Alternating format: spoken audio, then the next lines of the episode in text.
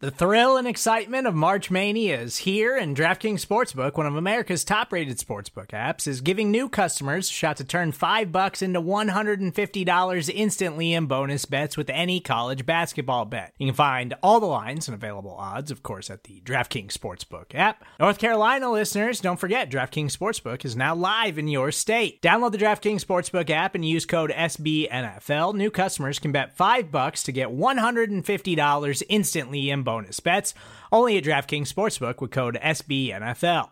The crown is yours. Gambling problem? Call 1 800 Gambler or in West Virginia, visit www.1800Gambler.net. In New York, call 8778 HOPE NY or text HOPE NY. In Connecticut, help is available for problem gambling. Call 888 789 7777 or visit ccpg.org. Please play responsibly on behalf of Boot Hill Casino and Resort 21 plus age varies by jurisdiction. Void in Ontario. Bonus bets expire 168 hours after issuance. See DKNG.com slash B ball for eligibility, deposit restrictions, terms, and responsible gaming resources.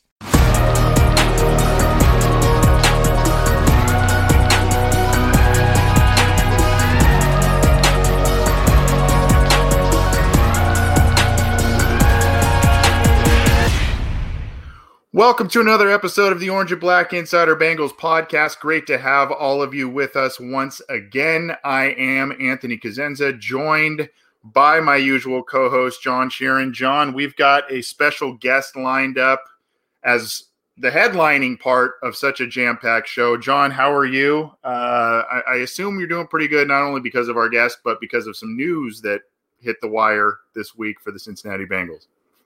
And the Bengals continuing to be active in free agency kind of inspired me to be active and actually leave the house for once. I walked a little bit. I did my best to avoid any and all living things. So at least I got that under my belt for the day.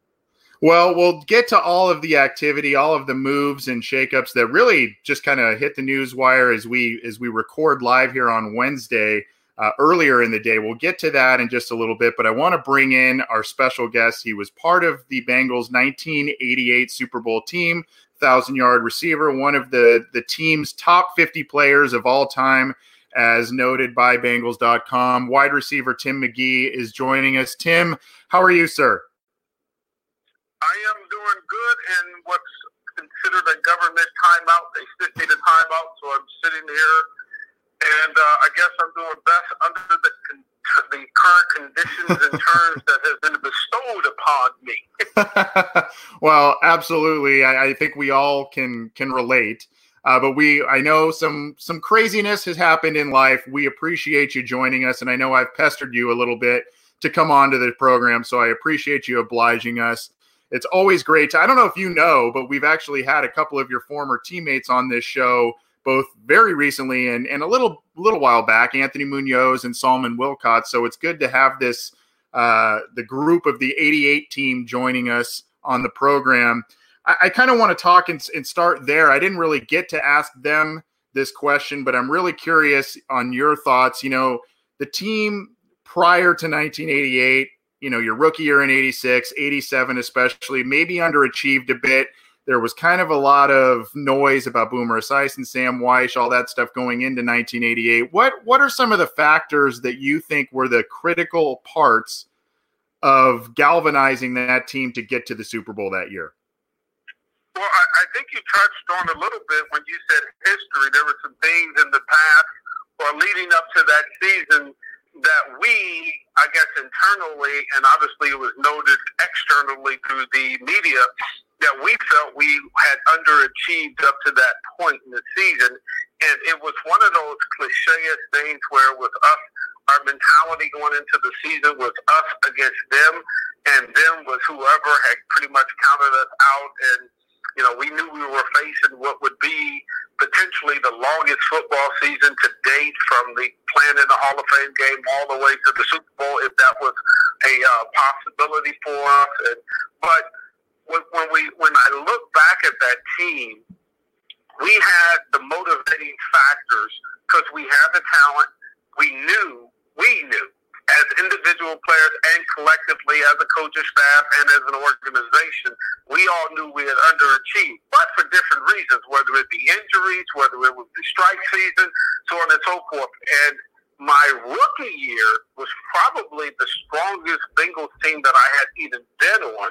And we had gotten on a roll and we did not make the playoffs. We were one of those, if this happened, if this happened, we would make it. And I'll never forget, we were sitting around. There were some guys with the live telecast on, um, on, on Monday Night Football, and we needed a series of things to happen, and it didn't happen. But at that point in time, we probably was playing the best football we had ever mm. played in my Bengals career really afraid of us. So when you compact all that in, and then there's two years later, and we still felt we just hadn't hit it. We just hadn't hit our stride, and things came together. And you know, you you, you got to understand something. Every fan, every person that covers the game, it is more than talent that has to come together. We had chemistry on that team. We had togetherness on that team, starting with Sam Wyche putting offense with defense, black guys with white guys, D linemen with wide receivers. So we had that togetherness. And when we had that, and we had luck on our side, and we stayed healthy, the end result was no one we felt could stop us.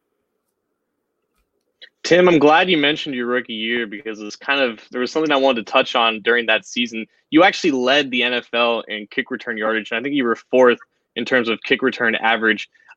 I, honest to God, like I, I can't think of any other job in like American sports that are that is more dangerous and more terrifying than being a kick returner. And like even even in like 2020, it's scary. But even back in 1986, when you know the rules didn't exactly protect you know special teamers. I can only imagine how scary that was. And not just being frank, how did you mentally prepare for that, especially as like a 22 year old rookie, and then succeeding so well at, it? Well, it, it, there's there's a combination. Number one, back in those days, you had to pay your dues to get to the wide receiver spot. You didn't just come in, even though you're a first rounder and play. You still had to play some special teams, so on and so forth. Well, obviously, being a receiver and being a former punt punt returner and kickoff returner at the, at the University of Tennessee, that's something was very easy for me to transition to. While obviously I had two great, not good, but great wide receivers in front of me, and Chris Collinsworth and Eddie Brown. Uh, Eddie was coming off of a Rookie of the Year, and Chris had been a uh, All Pro. So I knew I had to pay my dues just to get into the lineup, get get some plays. But you hit it right on on the head. It's not the scary part it is, you know, you have 11 gladiators running direct mm-hmm. 10, minus the kicker, but running full speed ahead at you. And you knew you had to play like a ping pong and just trying to bounce your way and find that crack before it happened. So that the timing of that was very instrumental if you would have success. I had success my rookie year, but after my rookie year, I'll never forget. I told Bruce Coslet and Sam Wyche, this is not what I came here to do. I don't care how much success I had, because the problem was, and what most people don't know, and this is very interesting, I had to wear bigger shoulder pads to absorb the hit, because obviously my frame wasn't built like a running back who typically return kickoffs. I was not built that way, so I had to add added protection and bigger shoulder pads. Well, here's the problem in my second year, I started transitioning to the wide receiver. Well, the last thing you want is some big, bulky shoulder pads trying to catch the ball. It, it limited your mobility. So it was a contrast, and eventually they took me off. But at the end of the day, when we talk about the when we talk about the kickoff return, just remember, I asked myself to be taken off of it. And what was the highlight of the Super Bowl? A kickoff return by Stanford Jennings. Hmm. So so I, guess I cost myself a touchdown. Talking with Tim McGee, former wide receiver of the Cincinnati Bengals, spent eight seasons with the club and one of the most productive wide receivers in team history. Great having him with us. Tim, talking a, a little bit more about your your skill set. Uh, fortunately and unfortunately, we have a, a diverse audience in our uh, in our listenership. So there may be some folks that are part of our audience that didn't really get to see much of you, at least as you played. What would you say some of your biggest strengths as a wide receiver were? I mean, speed, shiftiness. You talked about your ability on kick returns, etc. You know those those elements, and and what do you think are some of the most important facets at the position today, whether it be footwork or separation, some of those traits that maybe you had that could still translate today? First of all, my game was built around speed. Yeah. And I was uh, arguably the fastest person on the team many of the years that I actually played. But you had to have speed and toughness. And when you look at today's roster, you look at someone like John Ross, who has the speed but can't break it down, having troubles breaking down.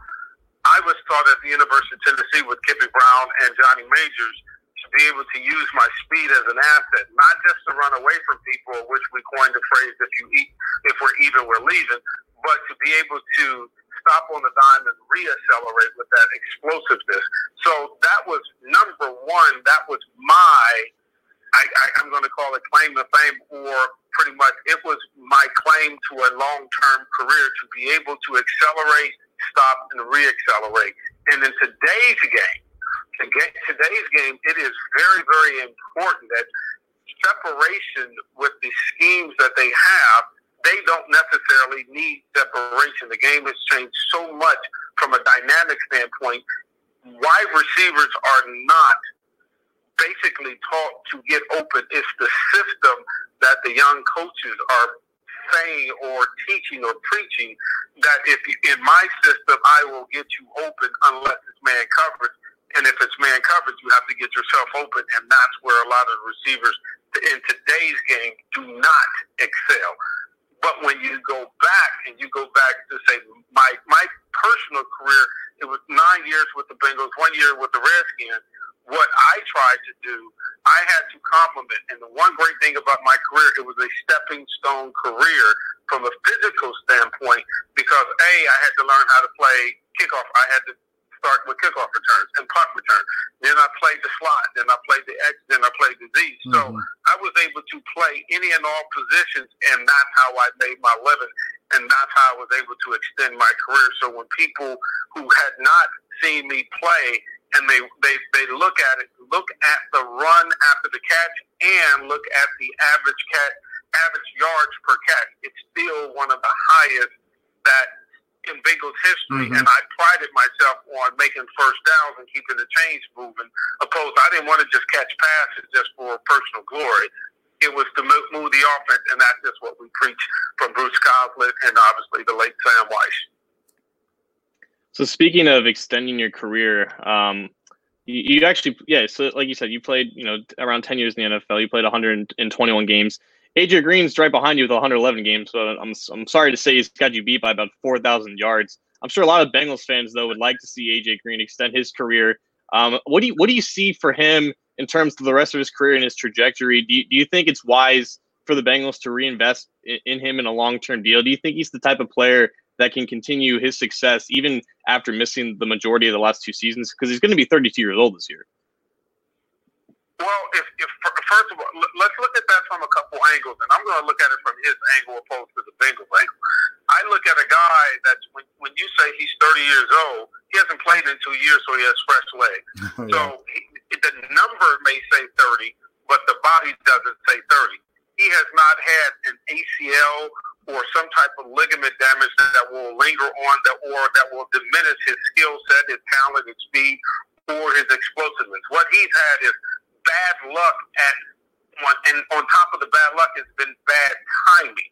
So when you say should the Bengals invest their efforts and energy and money into him, I think it's very important to look at the data.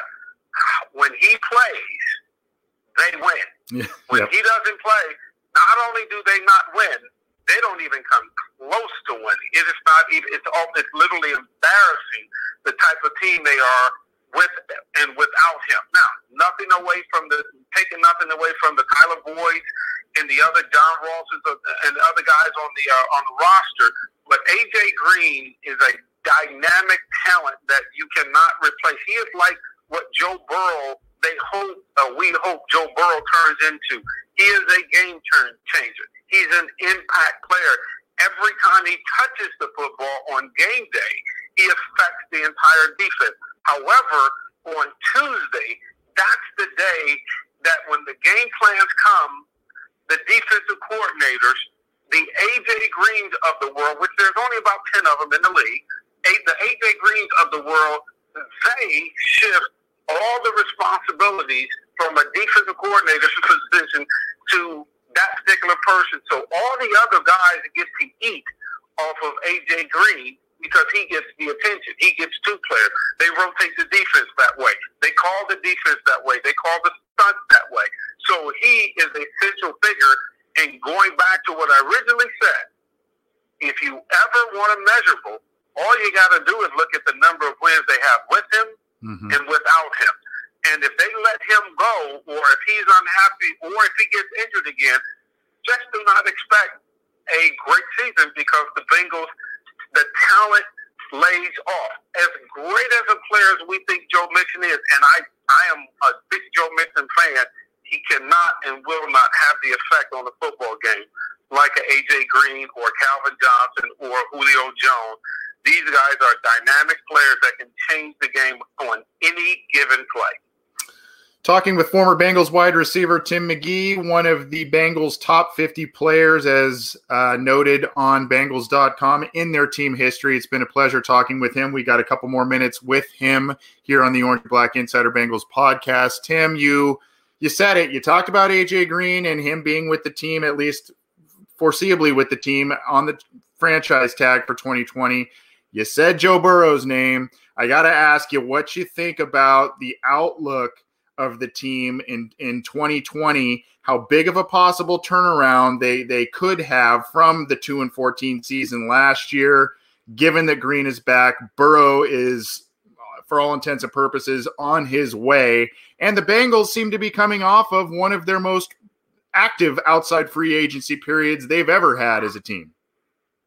Well the first thing we have to look at anthony and john we have to look at where the bar sets if yeah. we look at where the bar set and we determine where we're going to set that bar, that's when we can gauge success or a bit lack of.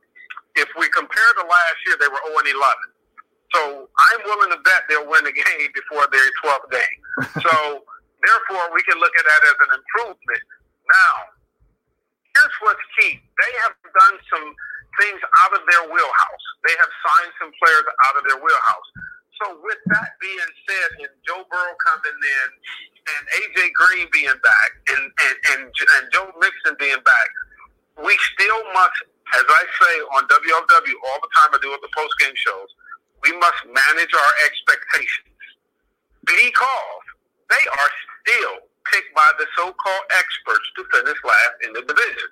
But once again, they're crawling from so far beneath of the NFL. That's why they're picking number one.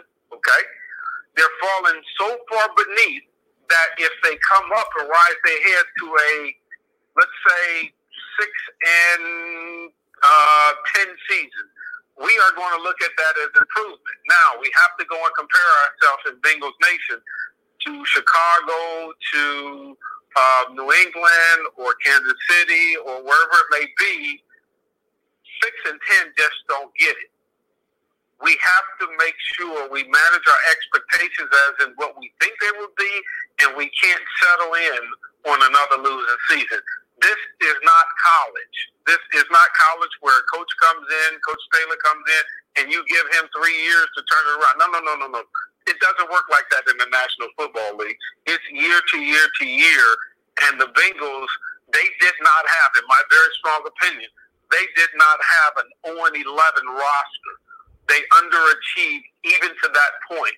And moving forward, I will never raise, personally, will never raise the bar that low where I will be celebrating off of A off-season moves, B the draft. It's all about, as the late great Al Davis would say, just win, baby, because that's ultimately we are all tired of every time they go against my hometown in Cleveland and we lose. Every time they go against Pittsburgh and we hide. Every time they go against Baltimore when we're embarrassed.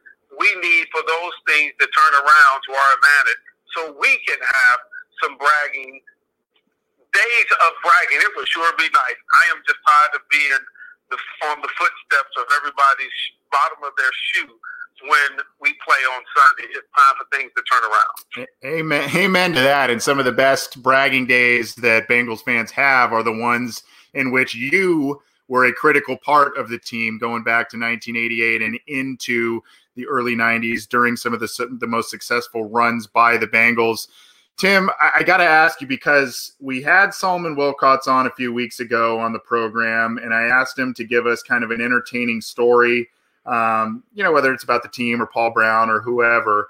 Uh, he went to the birth of the Ickey Shuffle and Paul Brown dancing to it and, and noting that he actually liked that dance. I don't know if you have an entertaining story that you would, I'm going to put you on the spot a little bit, an entertaining story you would like to share with us, whether it be from the old owner, Paul Brown, um, or Sam Wyche. I know you worked closely with him, obviously being an offensive player. We'd love to hear something about either one of those guys from a firsthand experience that you may have you may have had? Well, my I, I guess my most notable experience um, came when um, Sam Wyche, uh, thirty some years ago, grabbed the microphone when the fans were back in a little uh, uncontrollable. I'll call it that. And Sam runs around, and at the time, you know, the play-by-play announcer um, was on the field, but he was on the he was on the visitor side of the field, and he had a spot guy that would tell him, "Hey, here's the uh, here's who made the tackle, who here's who made the catch, blah blah blah blah blah blah." And uh, Sam uh, just arbitrarily just jogged around the field. We know his famous words. Uh, basically, stop what you're doing, and then he used the quote, "You're not, you're not in Cleveland." Well, obviously, everyone got a chuckle out of that. And it's one of the most famous lines, unfortunately, in Bengals history. Well, there's one problem. I'm from Cleveland. so, so after he says it, I'm standing there, and obviously, I'm a uh, very integral part of the team. And I know it was a spontaneous. It is not like he had a prepared speech when he went over there. But you know how it is. It's like, okay, now I really know how you feel. So from the time he jogged back, um, obviously I had these thoughts in the middle of the game racing through my mind. I mean, from he's my coach. Oh, that was funny. Oh, that was some absolutely BS. Uh, they, everything was just, you know, all the electrodes in my head was going and spinning. And he runs, he runs, and he as he gets back to the sideline, just so happened he passed me. I didn't walk towards him, but it was nothing confrontational. And he looked at me and he says, "Oh, what? Oh, I'm sorry." just like that. I go. I just looked at him and I go, I don't even know how to take that. And if you knew Sam's personality, truly, if you knew his personality, you never knew how to read him because one moment he was doing magic, the next minute he told you to get serious, the next minute he was serious. The next minute he was doing math. You know, he would he would be all over the place. And um, some of the players, you know, I looked at him and I go, man, I don't even know how to take that one right there. So I, I, we get in the locker room, and one of the guys, and I can't remember who, who it was, he said, man. And you know how it is. You know, everybody in that game is all masculinity, ego, testosterone you know, they, he somebody comes up to me, man, you gonna take that, blah blah blah, blah blah blah, man, that is some blah blah blah, blah blah blah, and you know, the, and the guy just gassed me up, and I looked at him and I go, it was kind of funny. so, that was it. Now, of course, as soon as I got home, obviously we didn't have cell phones at the time. I got a zillion calls. They weren't very nice. Um, Sam did not make a lot of friends there, but the last part of this story, in conclusion, to show you what type of person Sam Wyche was. This man, after insulting a metropolitan city like Cleveland, Ohio, he literally went up there for a fundraiser and got in a, I think they call them dunking booth, where you throw stuff at the stadium and raise money for a charity where the Browns fans could throw things wow. at hit that little target, and he dumps him in the water. But that just goes to show how he was such a great character and person that he made a bad, what could have been a horrible situation nowadays because everything's so damn sensitive. Right. He made it out to be a very good situation. So that that's my one hilarious story of my career with the Bengals. That that is that's a great one. Wow, that's amazing. Uh, you know, one just personally speaking, one the one that sticks out to me that involves both you and Sam Wyche was your performance and the team's performance in uh, towards the end of 1989 when you guys just absolutely throttled Houston and uh, you went off on that game. Uh, I think you had over well over 100 yards and a touchdown in that game, and uh, you know you guys ran up the score. And just like his disdain for the city of Cleveland, his disdain for Jerry Glanville obviously knew no bounds, and um, I'm sure you are very well aware of that.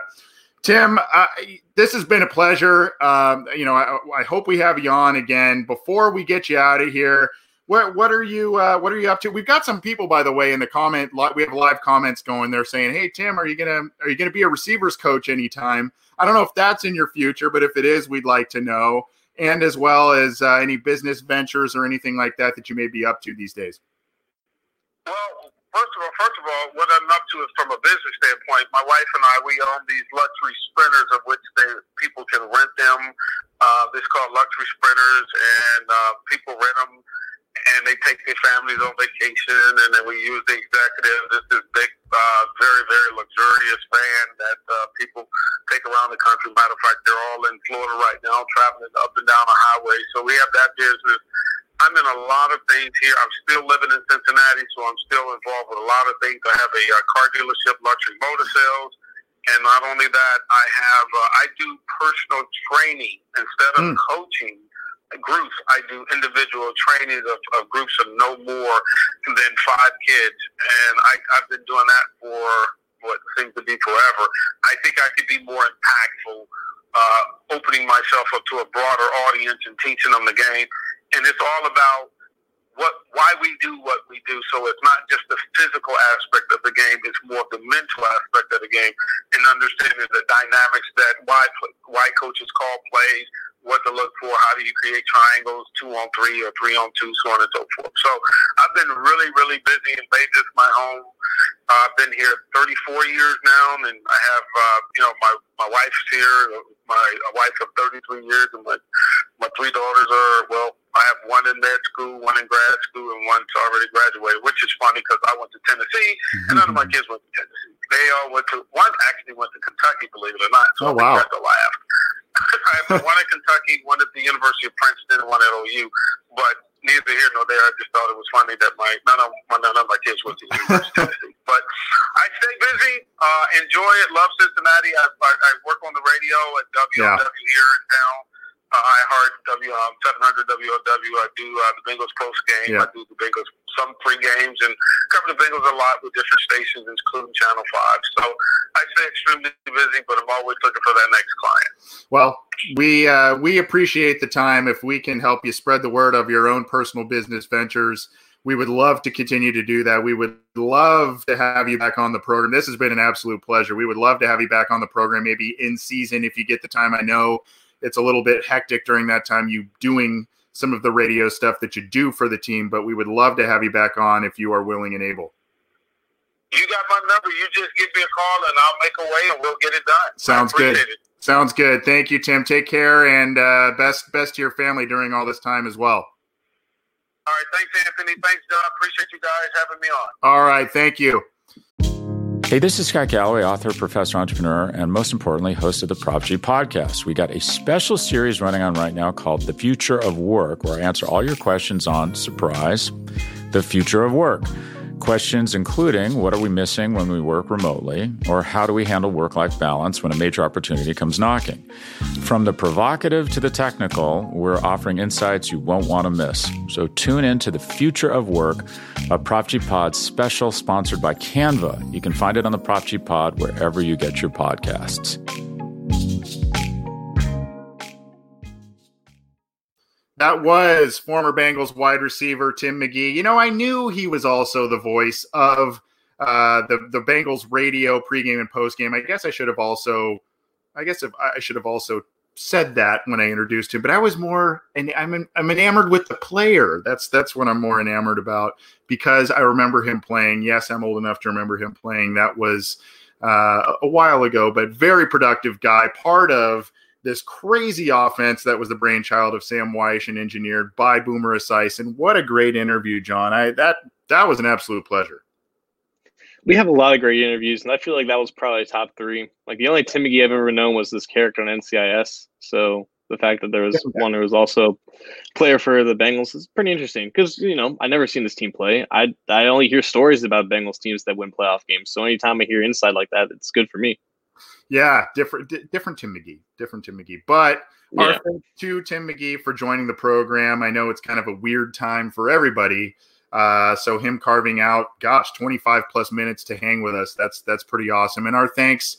I've said it a couple of times over the past couple of episodes to Mike Holbrook, one of our listeners. He is also a former Cincinnati radio guy, current realtor in the the Florida, South Florida area. So if you need his services, look up Mike Holbrook. Um, but uh, got got to give him a virtual high five because he's been linking us up with some of these players of old because of his connections, and we've been able to to get some of these guys on the radio, and we have some more in the pipeline.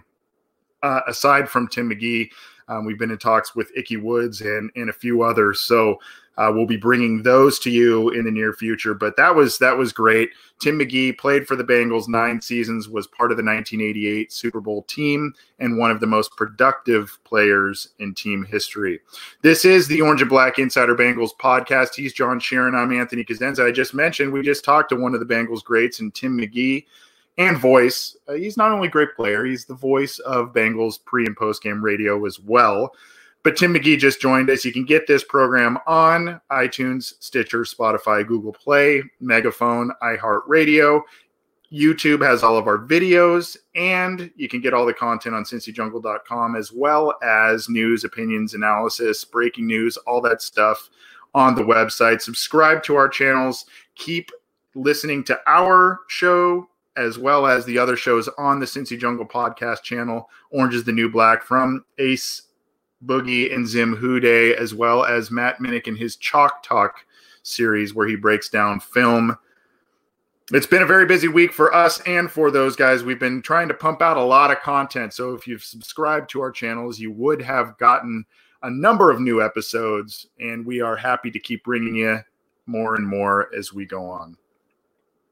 John, I don't know what there what else there is to talk about. It's just been such a slow, slow period in Bengals news.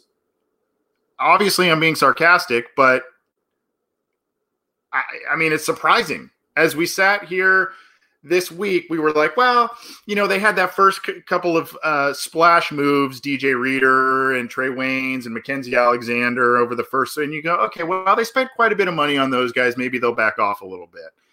They're not done. And particularly on defense, they're not done. They add in two other high profile guys one on kind of a rental deal in linebacker Josh Bynes, who was essentially the best linebacker remaining on the market a week or so into free agency.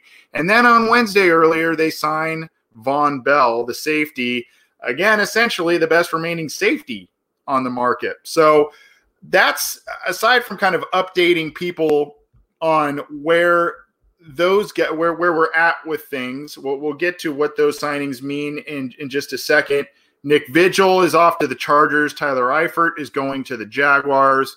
So those are kind of some of the new moves. But what just top of mind reactions that you had on both of these signings? I think I'm in a similar mindset as you, where I'm thinking like, okay, going into free agency, the, the talk was that they were going to be more aggressive, but we we tried to translate what that kind of meant and we kind of assumed that they were just going to be more aggressive in this part of free agency, where the where the deals aren't exactly monumental by any means. And Vonn Bell's deal is very similar to past deals that the Bengals have signed in free agency in terms of average annual value and stuff like that. And the same thing with Josh Bynes, where he's just an aging linebacker who's a, a, a good run defender and, Uh, like you said, the best available player at his position. Those are the types of moves I think that we should have expected this team to make. The fact that they're doing them on top of what they did last week. It, the unprecedented moves, the moves that nobody really expected. That just is, is really is the cherry on top of the sundae. That they've now spent, I think, in, in looking at the contracts that are public now that have actual monetary value attached to them, they've spent over 153 million dollars on just free agents period, including AJ Green, the restricted free agents, but the eight guys that they signed from other teams. I don't we don't know what how much of that is guaranteed, but 153 million dollars in one free agency period for the Bengals is like the equivalent of like the past eight combined. And I, I don't think that's an exaggeration at all. I don't think they've ever had an offseason where they spent like more than 20 million on just free agency, other than maybe an extension for somebody. So again, we said this was unprecedented last week. The fact that it's still going on right now, and it might just it might just be done. We don't know. This is the most active team in free agency, so we don't know if they're done or not. But if they are, it's it's it's it's going to be hard to top next year. And you know they focused on the the defensive side of the ball heavily, heavily. I mean, really, the only two uh, I counted earlier today. Um, you know, the only two offensive outside free agent acquisitions they made were seemingly to back up or maybe emergency starter guys in Xavier Su'a-Filo and Mike Thomas, the wide receiver, not not the one to be confused with um, obviously not the one to be confused with the Saints, but the one who was formerly of the Rams. I mean, you look at uh, some of the other acquisitions here. DJ Reader, you've got Trae Waynes, as I mentioned, um, you know, Mackensie Alexander. The other addition today, LeShaun Sims, another kind of lower end. I mean, I guess he got a little out, outshined um, because of the Vonn Bell move and whatnot, but um, and Bynes. But LeShaun Sims, uh, Vonn Bell, Josh Bynes uh, the question becomes, John, and, and one we're getting, at least we received a lot on Twitter and and more as this as these moves came about. And I have some reasoning as to why I think this is playing out this way. But the Bengals really, I think they were like, great, Josh Bynes is a good pickup. Yeah, but where's the other help? Yeah, but, yeah, but, yeah, but was kind of uh, some of the reactions I received. Are you surprised? Are you worried? Do the does the heavy look at defensive back prompt you to believe that linebacker is going to be kind of going by the wayside from a scheme perspective? Just, I mean, I, I think it was important for them to, to, just sign good players, and the fact that there just wasn't any good players left at the linebacker market after they failed to sign Joe Schobert. I didn't want them to go out and bring in more non talented guys to fill in that position. I think we've had enough of the incompetence that plagued that position for so many years. If they want to just go clean, full clean slate and bring in a guy like Bynes who can just be a leader and just be a two down run stuffer who's surprisingly decent in coverage over the past couple years, maybe he continues that. Um, but no, I, I don't want them to fill that position group with talent that doesn't deserve to be signed or deserve or doesn't deserve to make the roster. I think we've just dealt with that en- enough, and I think just looking now into the draft and prioritizing that position because there's a lot of athletes in this draft class at that position. I think it's honestly just the best route you can go if you weren't going to get a high quality starter in free agency. I like the fact that if they missed on that position, they were going to just prioritize getting talent around that position to fill out the rest of that defense. It's very clear at this point that they wanted to supplement this draft class with talent in the free agency and focus on building around Burrow in terms of young talent in the draft. And I think that's exactly what we're going to see, uh, albeit they're going to draft a linebacker very early because they still need bodies at that position and they still need speed. And the only way you can find it is typically early in the draft. But I, I don't mind the fact that they haven't really addressed linebacker outside of Bynes if there just wasn't anybody worth bringing in that wasn't any better than what they had last year. I, I, I like the fact that they moved on from Vigil. I'm glad that partnership, partnership is over because it was just risky to see if he could become anything better than what he was the past four years.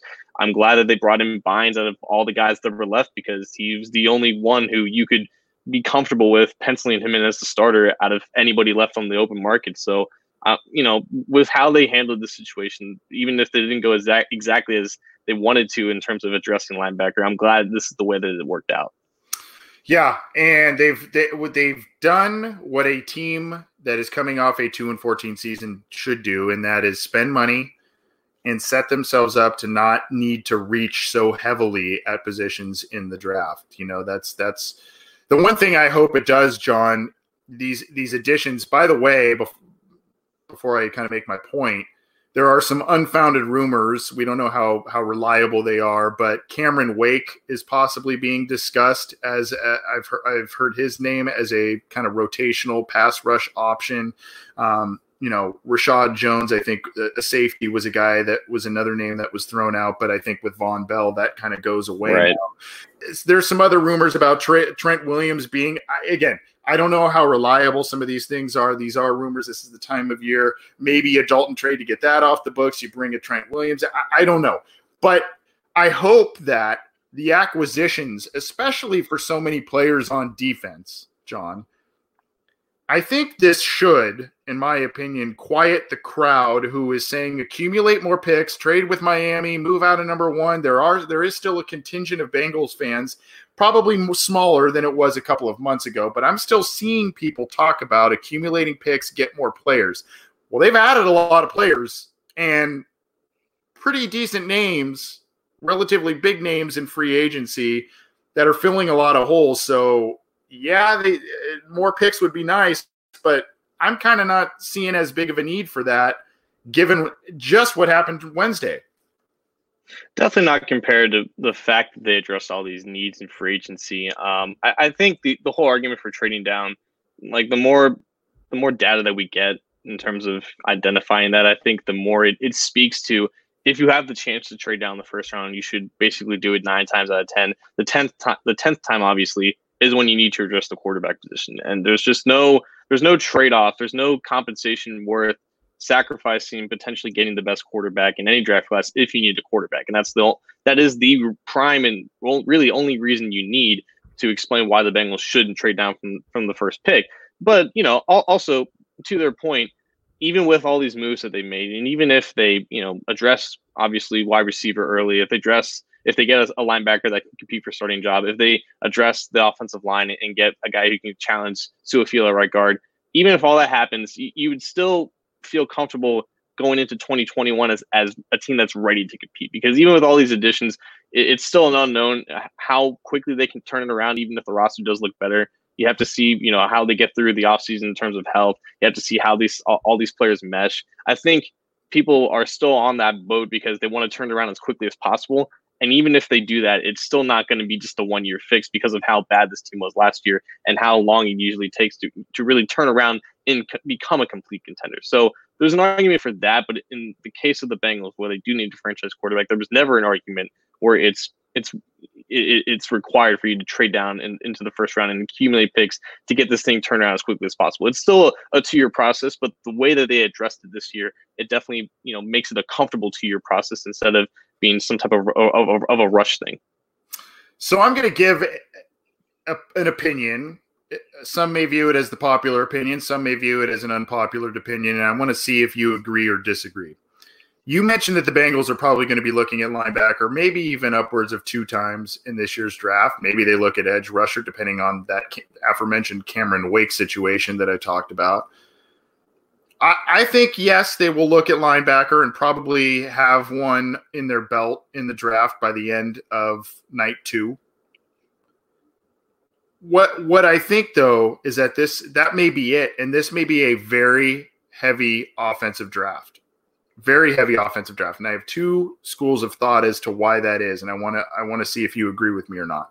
Number one it gives the chance to Zac taylor for for Zac taylor to get his his guys really accumulate his guys on offense kind of mold the offense in his image seeing as how they haven't done much to this point in free agency on offense number two I think that there are still avenues to be had and looked at by the Cincinnati Bengals for veteran linebacker help that not a lot of people are thinking of in the form of post June 1 cuts and final cuts. You have to remember that the Bengals are top of the line, top of the heap for waiver wire pecking order. So if there are guys that are released that are pretty productive guys. Maybe they carry a hefty price tag. Maybe they were hurt at the beginning of the preseason. They're just kind of starting to get healthy. They get released to final cuts. The Bengals have the pick of the litter of any of those guys that are put on waivers. A lot of guys on waivers are usually talented. I think that might be an avenue they look at instead of really going heavy at linebacker in the draft. What do you think, John? I think that's honestly a great point that I honestly didn't even think about because they were surprisingly for the first time in a while last year they were active at the waiver wire. Unfortunately, they only got like Leroy Reynolds and Samaj P right out of it. They didn't really yeah. get any, anybody impact worthy. But there's always a chance that you find a guy who's you know waived at the end of at the end of final cuts, and he has a chance of you know making an impact on your roster. And, and I definitely agree because we've, I mean, the, them addressing wide receiver early in this draft has been a rumor since before the combine, and the fact that they went full throttle on on defense on defense and free agency kind of only solidifies that that's still definitely in the plans. And obviously, like you said, linebacker is still going to be looked at in free agency. I think Paul Dehner Jr. of the Athletic had a Q&A session, and he basically said, if you're a top wide receiver or a top linebacker in this draft class, the Bengals are interested in you. Yeah. And it kind of seemed like both those positions are going to be addressed really soon after Joe Burrow's picked. It really all depends on, I guess, which offensive lineman fill or fall in, in, at the end of day one and at the end of the second round because it just kind of feels like they're more contented at that position group than a lot of people would, would like them to be. But they really set them up to do what they probably wanted to do before the free agency began, and that's look at look at speed at, wide receiver, look at speed at linebacker, and the best way to address those are, are as early as possible, so they don't have to you know worry about cornerback, they don't have to worry about safety, they don't have to worry about defensive line, and I guess in their eyes, they don't have to worry about finding a, a starting guard um, in, in like round two or whatever. So I definitely agree that this is going to be offensive heavy, specifically towards the early part of the draft, and they were able to do that because they addressed defense fully in free agency. And yeah, like until you know, hopefully they win a couple games in September, and, and they're not at the top of the waiver wire or the, or the waiver order um, early in the season. But that's definitely a possibility because this is still the Bengals, and they're going to deal with injuries and, until we until proven otherwise. So as good as their roster is right now, there's always a chance that there could be holes popping up later on, and there's always going to be talented players who are available at the end of August, and the Bengals will have the first chance to pick them up. Yep, but as it as it uh, you know as we sit here today, uh, at least four, five new starters on defense between DJ Reader, Trae Waynes. If you want to call Mackensie Alexander in the slot a starter, you can. Vonn Bell ostensibly looks like a starter at safety in some form or fashion. We're going to talk more about they're, that. They're paying like they're paying like him. So they they are. Yeah. Uh, they are. Uh, we're going to get to that in just a second. Then Josh Bynes, um, you know, another guy who should be uh, in starting packages, early down packages with Germaine Pratt. So, uh, you know, uh, I'm still seeing get some more picks and get more linebackers. I mean, they've done a lot on defense, and that was one of the areas they said they wanted to address in free agency because they were so poor against the run last year. Basically, in every facet on defense, they were they were pretty awful. So uh, you know, and and and part of that is due to injury, but part of that was due to you know a deteriorating roster at some at some positions, and you know they've they've tried to address that. This is the Orange and Black Insider Bengals podcast. We're going to be here for just a little bit longer, talking free agency, the moves, the transactions, and other comings and goings from the team uh, in a very active week and a half of free agency for the Cincinnati Bengals. They have really done a lot of work on both sides of the ball. You can get this program on a number of different audio platforms. Get it there, get it on YouTube.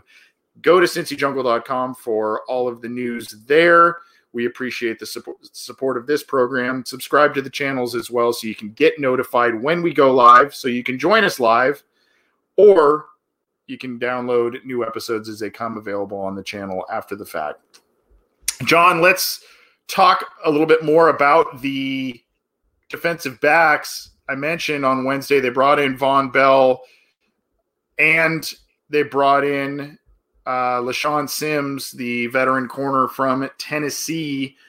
Not if you're looking at kind of the if you're looking to cherry pick certain stats, not something between the guys. I think they have three career inter- interceptions.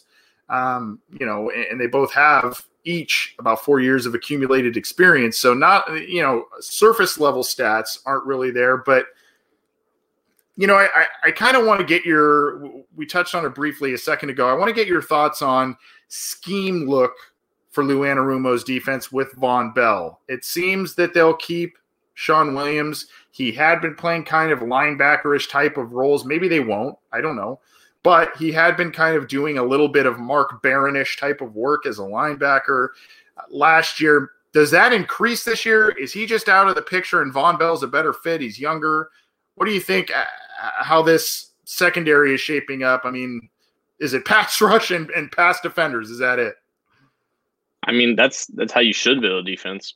In, in all honesty, you don't have to have you know a couple right. of standard looking linebackers out there anymore, especially if you want to stop Patrick Mahomes. But I think Vonn Bell brings the skill set to fill the role that the Bengals asked Shawn Williams to do last year. I know a lot of people think that Shawn Williams is a full time linebacker now. He's just going to be in that in that position, especially when they're in you know the nickel and dime sets.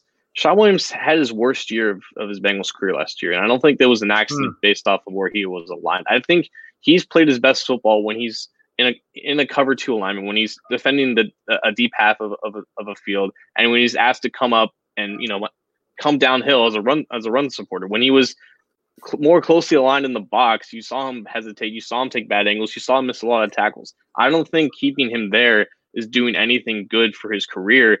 But I think that is where Vonn Bell succeeds the best. He had his best year with the Saints in 2018 when he took a lot more of his snaps in the box, in the slot, and when he wasn't used as a deep safety. Last year in 2019, and this is what a lot of Saints fans remember about him, he was used more as a free safety. He took 500 snaps as a deep safety and he he regressed in terms of total defensive grade and coverage grade according to Pro Football Focus. I think the closer you keep Vonn Bell to the formation, the more effective of, of a player he becomes, and he becomes the exact player I think the Bengals envisioned Shawn Williams being last year. I think in order to maximize the personnel that they have in the secondary now, you go into two high looks. You have Jessie Bates and Shawn Williams taking two halves of the field in, in cover two, cover four, cover six, whatever coverage you want. You have the cornerbacks to play zone and deep zone, and then you have Vonn Bell as an overhang defender, as that kind of rover, as that basically a, a nickel linebacker. I know he's only 5'11", 205, but he's shown to be an effective run support, run supporter when he's close to the box. He works best when closer to the line of scrimmage, whereas Shawn Williams works best when he's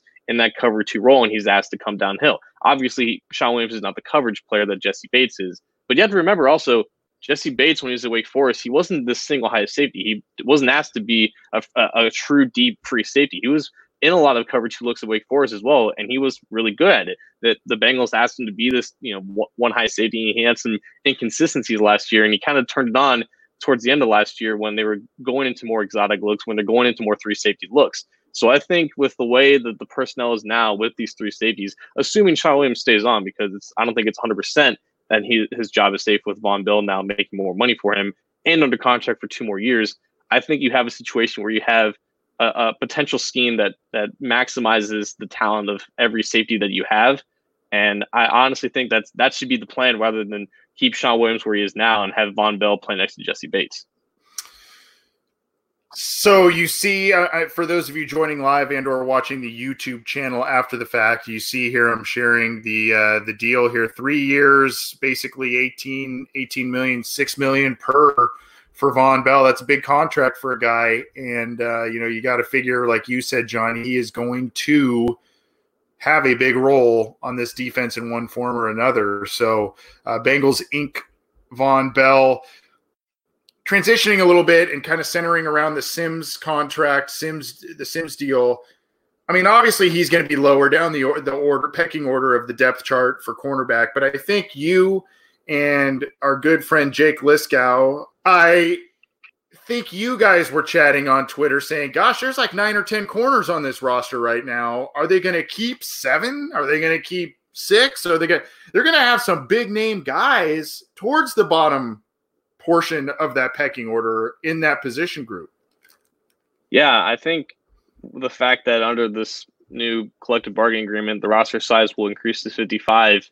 And you, you, you, you would think that, okay, that's an opportunity to go 26 on offense, 26 on defense, your three special teamers. I think if you were to keep, right now looking at this roster, if you were to keep one extra player at a, at a position group, um, seven cornerbacks sounds pretty logical at this point because you have Trae Waynes, you have William Jackson, Mackensie Alexander. Those are your penciled in starters when you go into nickel. If you want to go into dime, you have Darius Phillips filling into that other slot cornerback position.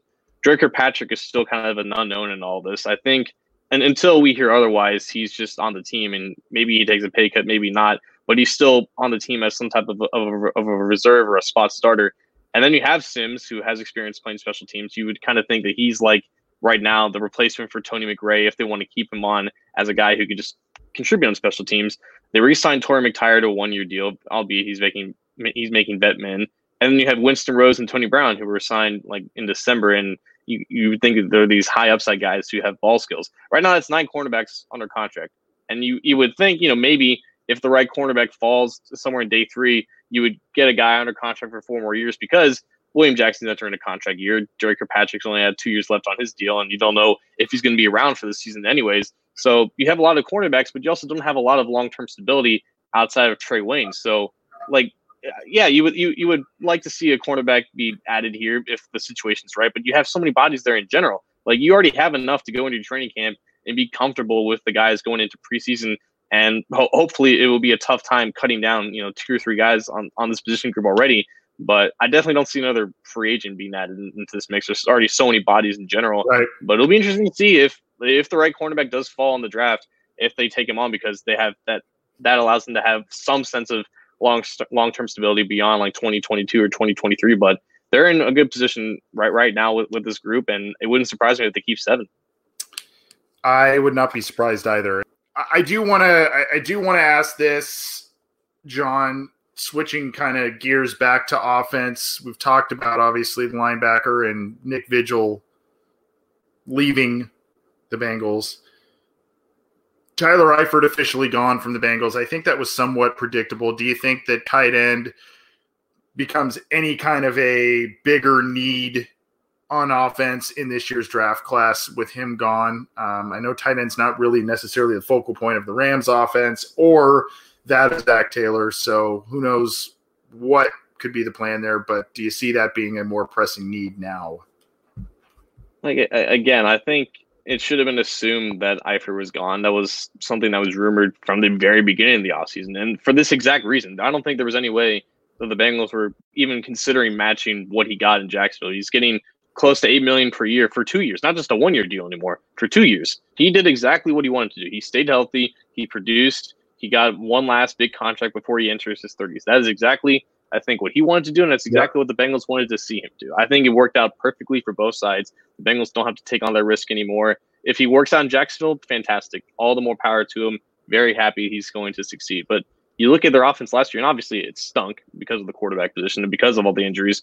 But even when it was, you know, finally starting to click towards the later part of the year, the tight ends still weren't being used that much. And you had a couple of, you know, decent Tyler Eifert games in general, and it doesn't hurt to have athleticism at that position. But I don't think it's it it becomes this you know all out of nowhere need just because a guy that you assume was going to be leaving has now left for good. I think you you roll into the season with Uzomah, Sample, and Carter as your top three tight ends. It'll work for now. I think Uzomah is still kind of underutilized for what he can do, for what he does bring at the tight end position, but I don't think it, it puts you in a position where you have to take a tight end in like rounds four or five. Um, and especially, I don't know what it is with Bengals fans and their obsession with Thaddeus Moss but it seems like every, almost every other day you get people in your mention saying, "What about Thaddeus Moss? What about him? You know, joining up with Joe Burrow again? If he was like Thaddeus Miller and he played Florida State, nobody would want to draft him because he because he caught a touchdown in the national championship game because he's the son of Randy Moss. For some reason, for some reason, he's this hot commodity. He doesn't bring anything different than what the Bengals have in Cethan Carter, and I mean that. Like, there's nothing that he brings that that, that they, they should be interested in. Like, they need an actual. They need they they. I would it would be nice for them to compensate for the loss of athleticism that Tyler Eifert left. And I think that should have been some type of you know already known need for them, but I don't think it it jumps up in terms of priority because he's already gone. I think if the right tight end falls in like the fifth or maybe the sixth round, yeah, maybe you take a chance on him. But again, right now you only have seven picks, and at, at some point you're going to address the remaining needs, and tight end just doesn't seem to be a pressing need even with Eifert gone. Yeah, and I think also why people are talking about the Moss thing is he was known as Joe Burrow's best friend. They were college roommates, all that sort of thing. So I think they're trying to connect the dots there. Just my thought. I like the guy, but I'm seeing some people round two, round three. No way. Uh, this he is a day three guy, and you know if you want to link him up with Joe Burrow and and try and recreate some of the magic there that happened towards the end of the season last year, fine. But uh, don't even think about it on day two. That's that's not even that's not even close. John, kind of big picture question before we drop the mic and get out of here. Of all these moves, I was asked this by somebody today. I think it was actually Spencer.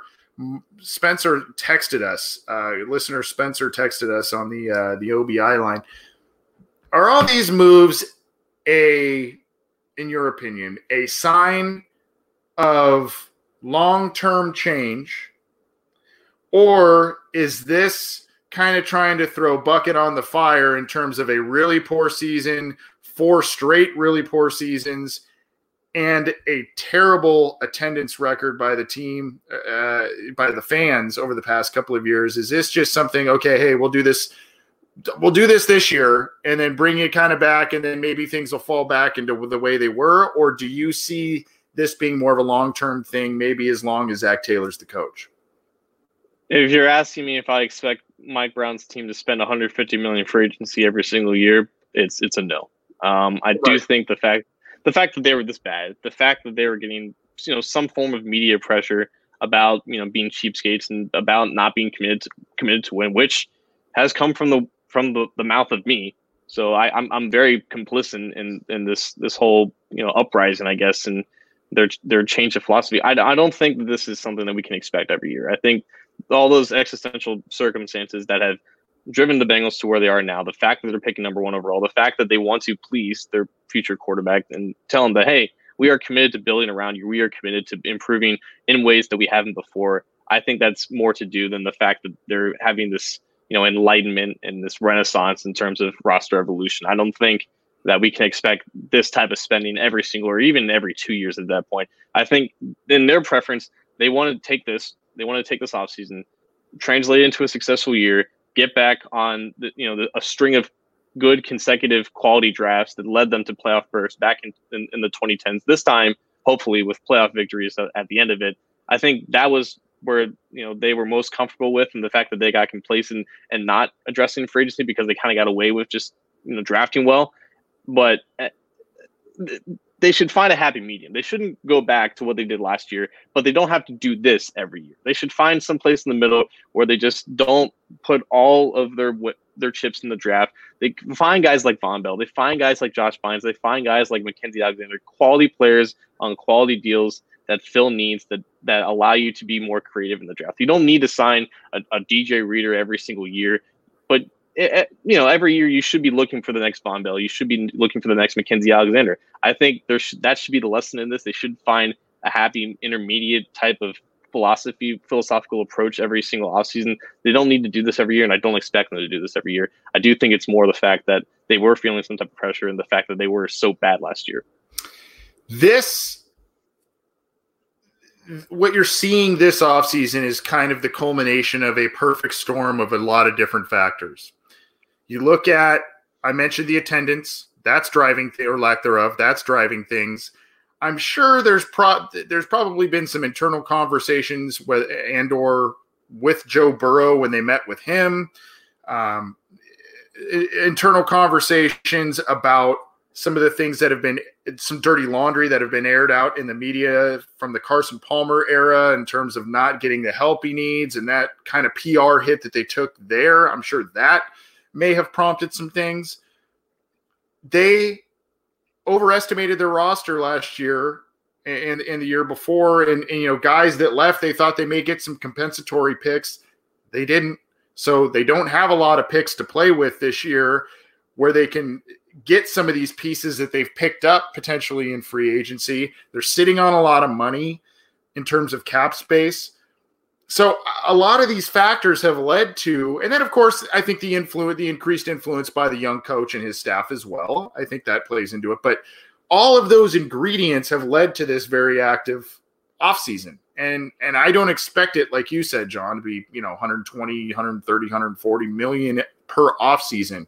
And if the Bengals did this the right way this year, if these acquisitions pay pay off, they won't need to because they will be set up with some talented guys for the next couple of years. So they won't need, hopefully, they won't need to do this in the next couple of years. It's entertaining. It's great to see the Bengals do something completely different than what they've done, but I don't expect this to be a year after year type of practice with this team going forward in terms of the amount of money, the somewhat big name acquisitions that they have brought in to their their roster in the form of outside free agency. I just don't really see it. But stranger things have happened, like we've seen this offseason. So that's our thoughts on that. John, let's drop the mic and get out of here. I, I we usually kind of maybe say some serious things here. Or I, I didn't really know where to go with this, so I kind of just said, "Hey, you're we're we're in this quasi quarantine lockdown thing. What are some shows, movies, video games, something you're kind of binging on right now during this time, if if even anything at all?" Uh, I'm currently watching Westworld on HBO. Hmm. Um, I don't like. Yeah, I, I find it interesting. I think well, it's very mixed opinion based off of the people who watch it. It's definitely confusing if you just watch it casually. Um, if you're looking for a show to binge, I'm like the worst person. I do not like watching Netflix that much. i have never seen an episode of The Office. Um, I, I think if you're looking for a new what? show or a show that me, yeah, yep, it's true. Wow. Um, Peaky Blinders though. I, I know I, there's still a decent amount of people who haven't seen Peaky Blinders, but if if you like quality TV, I would definitely try to start that. Um, it's I think it's four seasons in, and it's some of the best TV I've ever seen. Definitely that. Yeah, uh, really surprised about The Office, my friend. Wow. Uh, I, I, I tried. I, I couldn't do it. Yeah, I, I, I can see how it's a little slow to start. I, I understand. You have to understand the kind of the concept of the show. I, I but I understand. I've I've heard that before. Um, I don't agree with it, but I, I've heard that before. I, you know, I, I there are a couple just, I mean, you know, kind of some some usual things. I have one odd one that I want to say that I kind of stumbled on because I I had been watching some Netflix shows and stuff like that, and I'm like, uh, I just want something different, new, and whatever. And oddly enough, it's some of the themes of the show, even though the show was made God, 60 years ago. Some of the themes of the episodes of the show really resonate with some of the situation going on that we're dealing with in terms of panic and, you know, societal issues. It's it's the old Twilight Zone, believe it or not. I don't know what drew me to it, but especially the very first season, there are a handful, there are a lot of episodes in it, but there are a lot of handful that actually, for a 60 year old show, it being in black and white, kind of old school acting, obviously terrible special effects by today's standards. It's actually a really interesting show. It's a really well made and interesting show, at least conceptually. Um, I know there's been different incarnations later on down the road, and I don't think they were as successful. But as weird as that sounds, the old, old, old Twilight Zone, I, it's makes me. I, I, I'm the old guy on the show, but makes me sound even older than I am. But I'm not that old. Really weird show. One I want to start watching though on the completely opposite side of the spectrum is Schitt's Creek. I hear that show is amazing, and uh, I, really want to watch that one. Interesting. I've I've heard the Twilight Zone. I've always just imagined. I always just imagined like a documentary on the literal Twilight Zone of the ocean. Uh, like for the longest time, I didn't know it was just about like weird stories. So, it's, but it, even still, like I, I, I would I would need to be convinced to watch it because I I typically don't like to get freaked out that much when I watch TV, but if it's quality, I might have to, I'm about to check it out. It's it's not it's not like horror. It's more like ooh, it it's it, it yeah, there's some thriller aspects to it, I guess, but it's more it's more uh mind bendy. It's more kind of I don't know. You take it, it's just it's different. It's like a, it's like an older day. Isn't it? Isn't it an old timey Black Mirror?